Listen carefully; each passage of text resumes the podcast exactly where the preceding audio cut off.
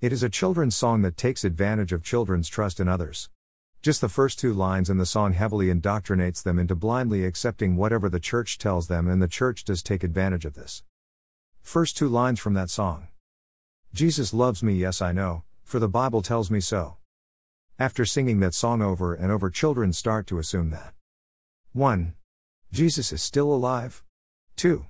That the Bible is all true. 3. And whatever a pastor tells them what something means in the Bible, they will accept that without question.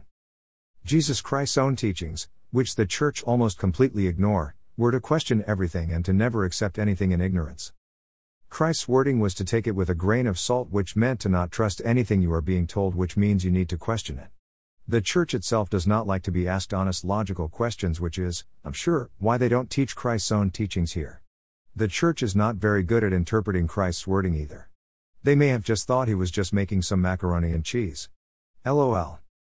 The church tells you what to believe and expects you to accept it without question. This is the opposite of what Christ taught.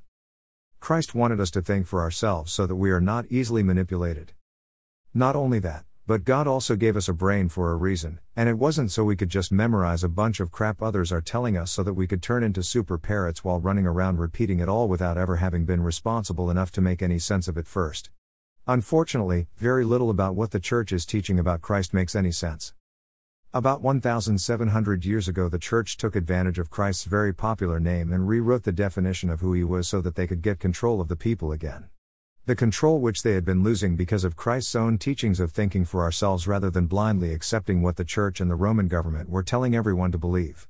Christ's teachings actually caused the Roman government, empire, to fall within itself because the Roman citizens stopped believing the BS and ridiculous ideas that the church was telling everyone to believe about the government leaders themselves. The True History of the Church, Unleashed.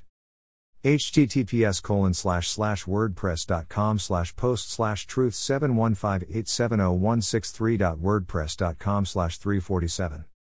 You see, Christ had absolutely nothing to do with religion and he was teaching people to think for themselves, which actually almost destroyed the church. Christ's very teachings were against the church because of how he saw the church manipulating people into a belief system that gave the church control and power over those people. The church is the most powerful entity in the world today, and most governments and educational systems are built off of the church's ideologies. The problem with that is the church created a bunch of lies 1,700 years ago surrounding Jesus Christ's name. You must keep lying more and more to support previous lies, and so all of the societies, that are based off of the church's indoctrinations, have been going downhill and getting further and further from the truth ever since then.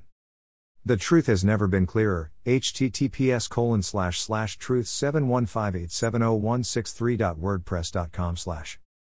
Hashtag actually autistic. Greater than if you can believe in yourself. Greater than. Greater than but focus on helping others. Greater than. Greater than then you have the ability. Greater than greater than to change the world. Dash Doug Chandler. Where indoctrination starts and the church unleashed. Download.